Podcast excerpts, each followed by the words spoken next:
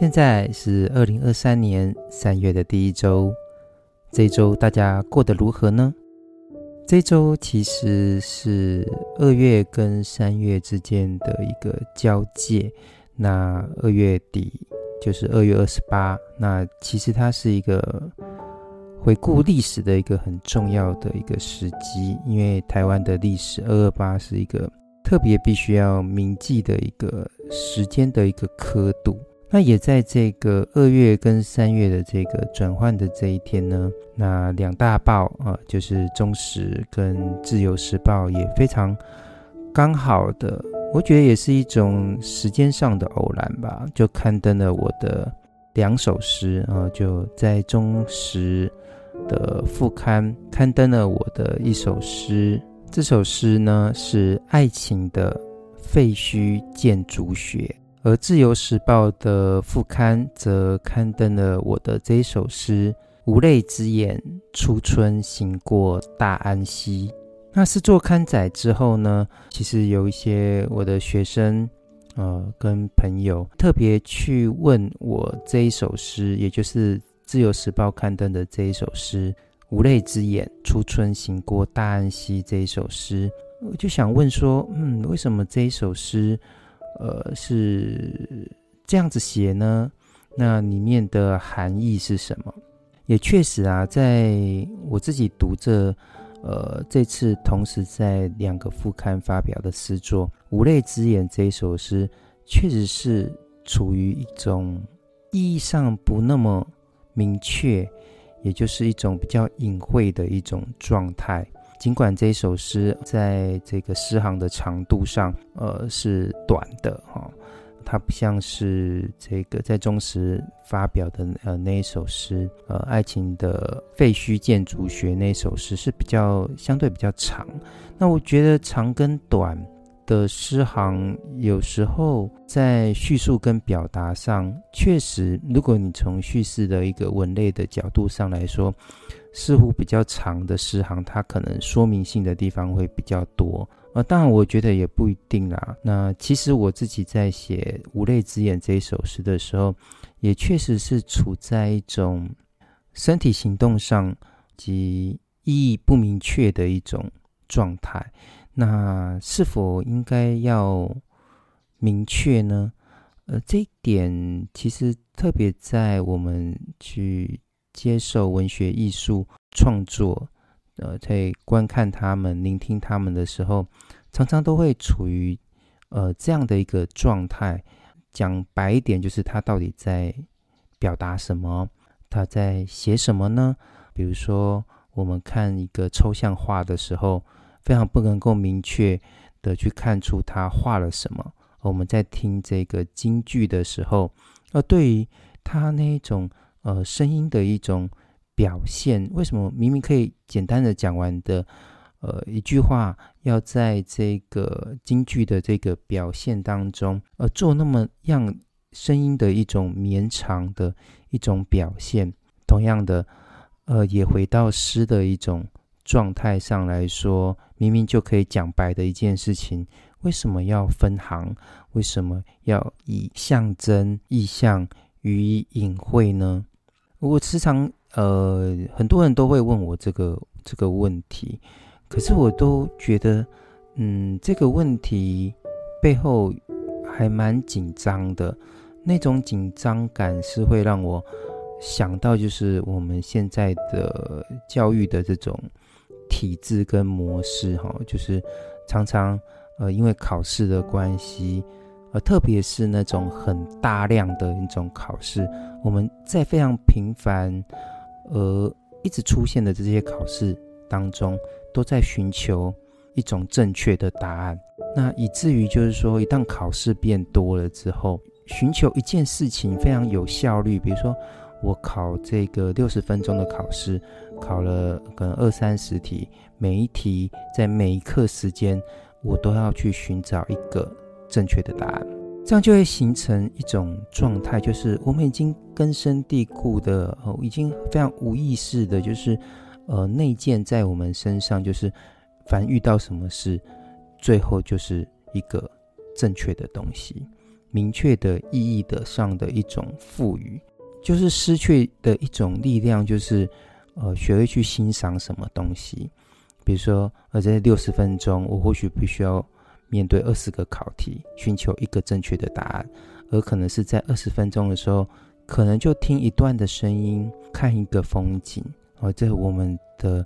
呃，从教育体制上来说，就比较缺乏这种静下来、放慢角度的呃这种美学上的一种陪读。哦，我觉得是一种经验情感上的一个陪读。那每个人当然都会去找到一个去呃拉展自己美学经验的一种可能嘛。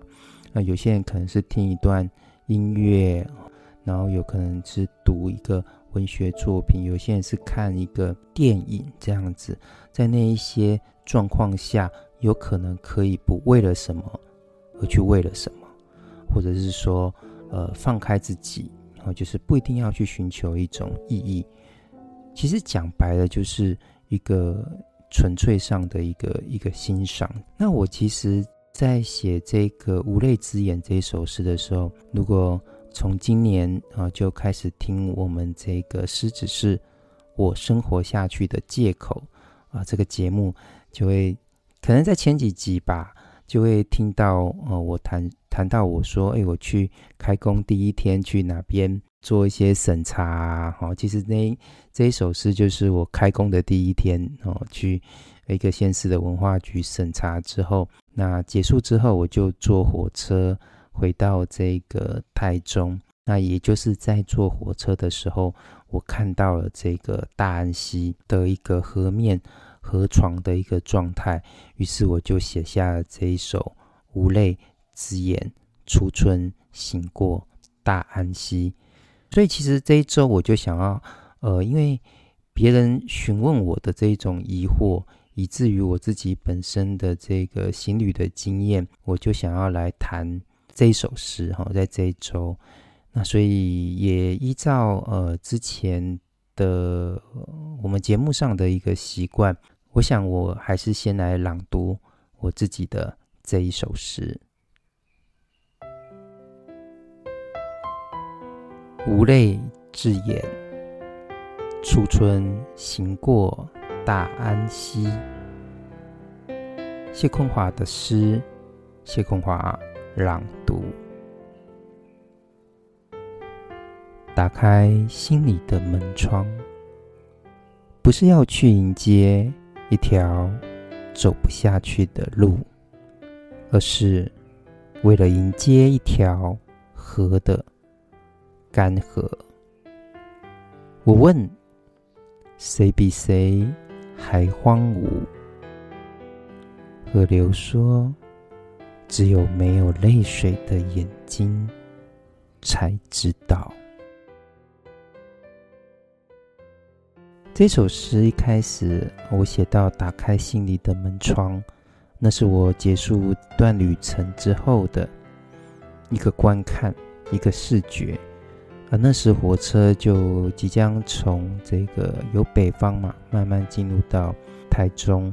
啊，我的故乡，我的寓居之地的时候。那经过了大安溪，这是我在窗边就看着火车就跨越了大安溪的河床，我启动了我心中的一个视觉。有时候你在观看的时候，不一定是会把事情就放到心里面去，但是有时候你真正的观看的时候，确实是会把这个世界呢。安放在自己的心里。那其实这一种观看的有与无之间，我觉得决定在于你心里面的那一种心里的一种视觉。所以其实我写到就是打开心里的门窗，这时候我终于看得到大安溪了。啊，相对于启程之前，呃，可能因为呃一些审查哦，一些呃会议。我心中都会不断的在琢磨，待会，呃，之后可能要谈论的一些事情，提供的一些意见。那这时候旅程结束了嘛？这时候我心中已无挂碍，没有了负担，没有那些呃想对现实世界说的话的时候，我才真正看到了这一片大安息。当然，打开心里的门窗，这个当我心中就出现这样的句子的时候，呃，因为我平常写诗的习惯就是让自己呃身体内在的声音去出现，呃，然后去记录下来，我就开始想说，哦，我我应该把这件这句写下来，这样子。那其实现在写作都还蛮方便的嘛，就打开手机，我就打下了第一行诗，就是。打开心里的门窗，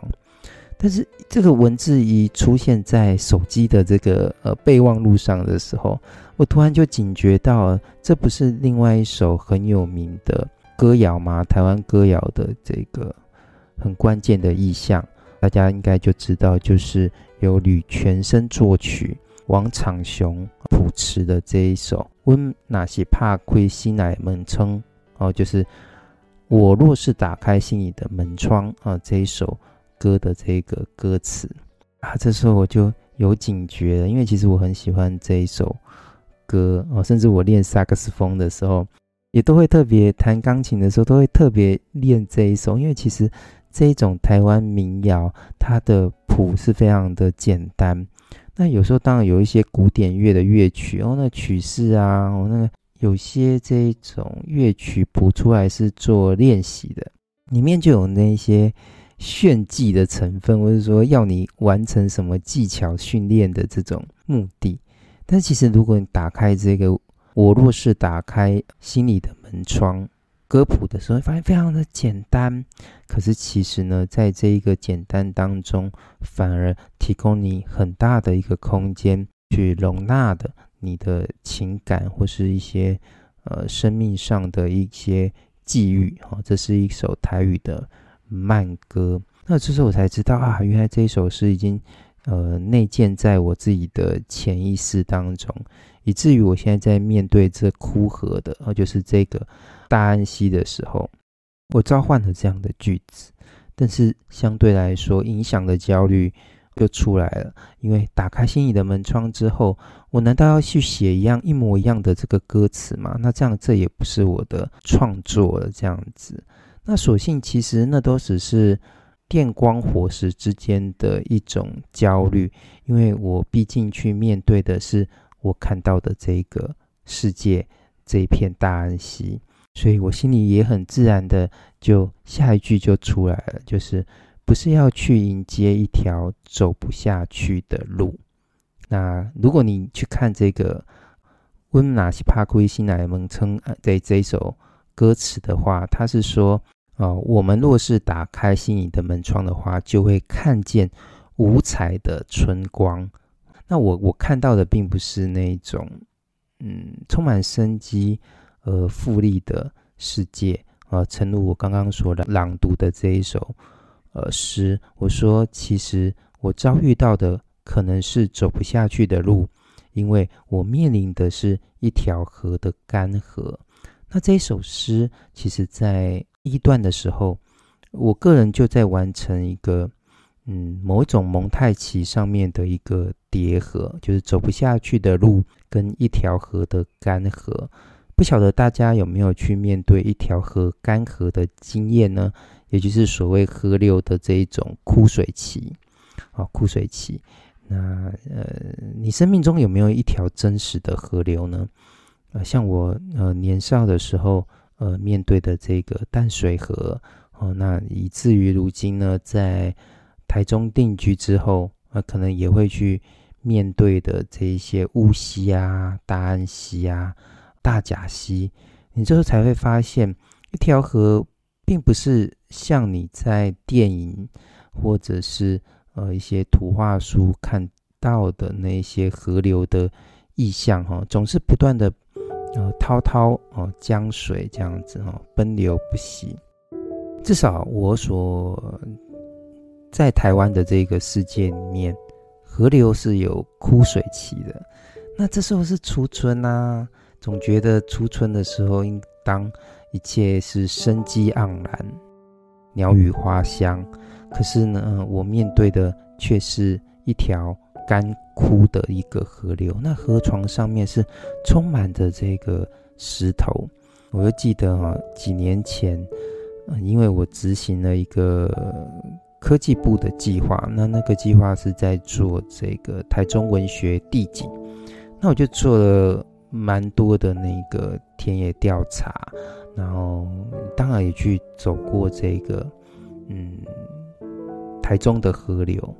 但用“走过”这个字眼还蛮有趣的，因为我是沿着这个河岸走，那你这时候就会遭遇到那种干涸起的河床，你就怀疑它是一条河嘛，就感觉它是一条路。那你要到对岸这件事情，我们的想象是说河的两岸的一个到对岸去这件事情，可能是坐船啊。之类的，可是其实事实上，在枯水期的时候，你也可以直接就走走过这个充满石头的这个河床。那你以前在这个河流丰沛的时候，你不了解那个河底里面是什么模样的时候，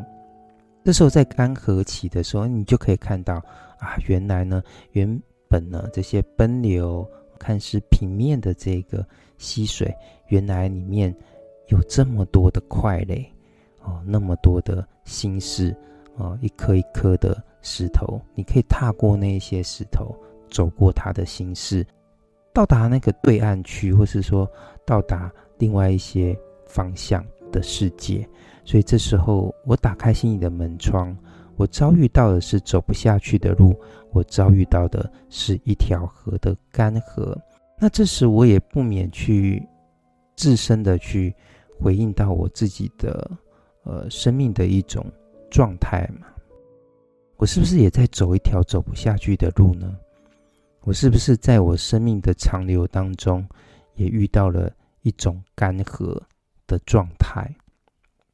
那这是搭着。呃，火车的我也去反向的去询问了我自己，我延续了这一份的询问了。一方面是问我自己，我说啊，就是这样的我去面对这样干涸的河流，我问是谁比谁还荒芜呢？哦，是我还是河流？谁比较荒芜呢？哦，在这一个生命的有枯有荣的状态里。甚至在一段的时间的，呃，生命的旅程当中，总是有那些阴暗面，感觉自己过不下去，充满着挫败感的那个一段时间。哦，因为每个人不会永远在生命的机机遇上啊，或是际遇上，都不会永远都是得到肯定的。我觉得常常有时，嗯，比较长的时间都活在一种摸索的状态。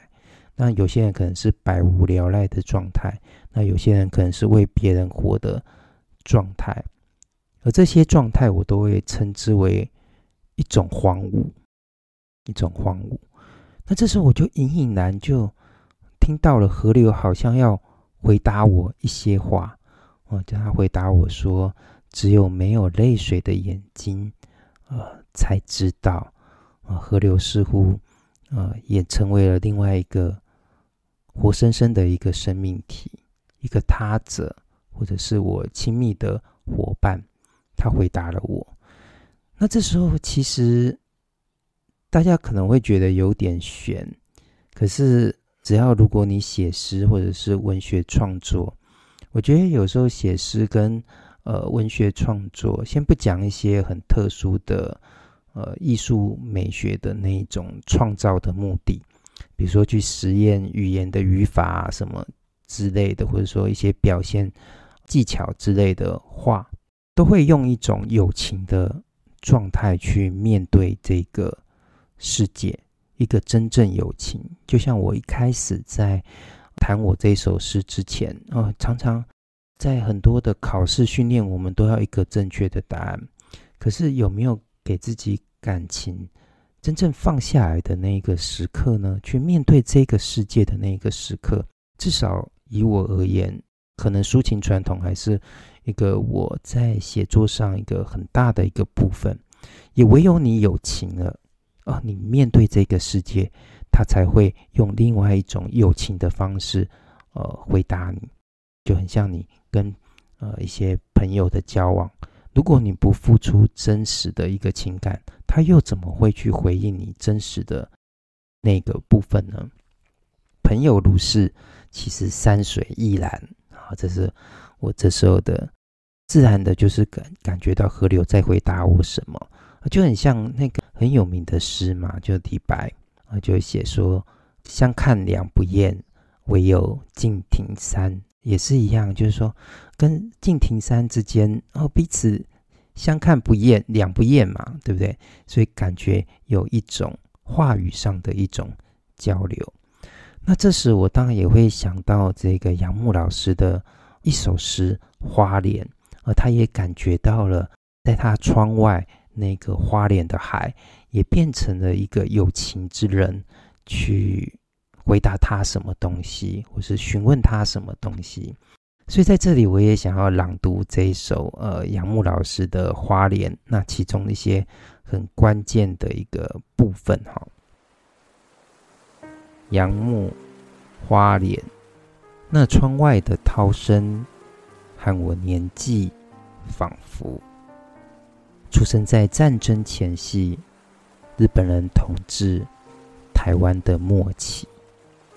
他和我一样属龙，而且我们性情相近，保守着彼此一些无关紧要的秘密。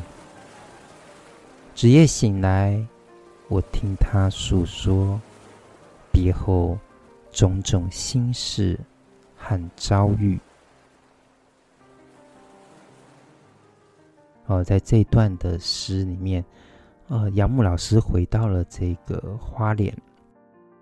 因为杨牧老师长期呃是在海外留学的，那有一个机会。呃，婚姻上啊，姻缘上的一个机会，他重回故乡的花莲。这时候，行旅世界的他呢，也感觉到了什么？窗外那个他原本非常熟悉的花莲的呃海涛之声呢，要跟他说一些事情了。因为现在的诗人也在生命的一个很特殊的一个缘分当中，似乎那一个情感上让这世界。也丰沛的有着一种嗯情感，但是他召唤给他的，或是回应给他的，似乎并不单纯的是一种情爱，一种自然，而更可能是就像诗里面讲的哦，从日日本人统治台湾的末期啊，战争的前夕，那终然是有一个时代的一种格局。去把自我放进去，或是在这个海涛之中定位了一种自我。可是这种定位，我觉得非常的有趣耶，真的也是一种友情的拟人。因为他写说：“你和我一样属龙，而且我们性情相近。”有在看这个杨牧老师的自传啊，你就会知道，就是呃少年时期的他是经常是在花莲。的海边就是看着海嘛，因为花莲中学，那我就会想象，就是啊，如今啊，诗人似乎也隐隐然的看到了一个年少的自我，或者说在年少自我的状态之中，也感觉到啊，花莲的海就是我的朋友了，就是我同命相生的呃兄弟，或是有血缘的一种家族吧。那所以他就说他，一样属龙这样子哈，但是属龙的意义其实也有一点象征，因为我们常讲这个波涛汹涌嘛，嗯，离岸翻腾，其实就很像那个龙的这个游动的形象这样子。我觉得这边也写得非常的可爱。然后接下来的呃段落投注了很多的，就像我刚刚讲我自己的这一首诗，它就开始有了一种。对话的状态，我们来读读看。现在是子夜，夜深如许，你在熟睡，他在栏外低语。他说：“你来，我有话，有话对你说。我不忍心离开睡眠中的你，转侧，倾听他友情的声音。同在战后一起啵啵么啵的台湾国语，暗暗的、抚慰的，对一个忽然流泪的花莲人说：“你莫要伤感。”他说：“泪必须为他人，不要为自己流。”海浪拍打多石礁的岸，如此。秋天总是如此，你必须和我一样广阔，体会更深。战争未曾改变我们，所以任何挫折都不许改变你。在刚刚的这个对话，这是非常深层次的一个对话，那自然。嗯，当然，这世界上的一个自然一定比我们个体的生命还要很长。在这一首诗一开始设定上的这一个，呃，是朋友的，呃，这个相看两不厌的，呃，血缘共脉的这个海涛，它终究还是比诗人的生命还要漫长。于是呢，他用在历史当中所存在的就是自然，啊、花莲的海所见证过的那一些战争呢，去告慰，或是跟这个诗人说，接下来在呃生命的未来的这个旅程当中，你必然也有可能遇到一些受伤的事情。这时候，或许你也应该要学着像我一样呢，啊，海的这个意象，不断的一个延伸，去体会更深刻的那些事物。哦，就像他说的，呃，诗人所写的，呃，战争未曾改变我们，必然这世界一定还会有一种很长的价值。那这个价值是什么呢？嗯，这首诗也没有写写明白啊。虽然它已经有这么丰富的这个一种叙事上的一个情节，但终究是什么东西？呃，在这时代的战争当中，呃，就像。特别我在开头讲的，就是说我这个诗哦，是在二二八的这一天被刊登，它似乎也在有一种历史的一种偶然，必然也可能需要我从我自己的这一首诗找到那一个历史当中的，或者是说读者可能要在历史当中，在这首诗里面有可能的呃那份追索。所以啊，创作这件事情有时候也不一定是一个人在一个诗人在自己的诗里面就写完了，他所留下的那一些比较不明确的一种状态，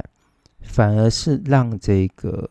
可创作性在里面不断的去运作哈。所以，呃，或许各位朋友自己在写诗或是在写文学作品的时候，也可以想想看，呃，给自己。这个作品留下一个比较大的一个不表意的空间。当然，很多如果是要参加这种联考作文的朋友，就会说不行啊，你一定要表意很清楚啊。那那终究我谈的不是一个考试的一个作品哦，可能是呃更属于自己生命的一个创作哦，更是群体生命的一种创作的一个状态。所以回到我的这一首诗哦，就。像杨牧老师，窗外的海涛声跟他对话。那这时候坐在火车上的我，我也感觉到河流在对于我的问题的一个回答。我感觉说啊，到底是我还是枯河的这个河床，哪一个比较荒芜呢？那我自己心里面好像也感觉河流在回答我说，或许不是我跟你哪一个人比较荒芜，而是这世界上。没有泪水的眼睛，才知道没有泪水的眼睛。有泪水的眼睛，必然是陷入在生命中的某一种伤悲吧。那如果没有泪水的人呢？他终然可能是一个无情者，但是他也可能是什么耗尽一生伤悲之人。所以在历史，在台湾历史的某一些时刻，我们都可以。体会到一些呃伤悲的，或是带切割感或是一种穿刺感的那种痛楚的那一些呃时刻哈，所以嗯，这时候就会开始去思考，就是说，嗯，有情无情哦，就是说，那终究是别人的事情，还是同时处在历史当中，我们所共同所会遭遇到的一些状态啊，或者是事件。可是我想啊，正如这个呃储存干涸，我所面临的这个河床，它不一定永远都这样干涸啊，一定会在某一个季节、某一个时刻，河流将会重新丰沛，醒过这大安溪。那也可能，诚如在有所殷勤的人生旅程当中的我们一般。谢坤华，无泪之眼，初春醒过大安溪。这是我们在二零二三年三月的第一周，诗只是我生活下去的借口，跟大家分享的诗。下一周我们会遇到什么诗呢？连我也非常期待。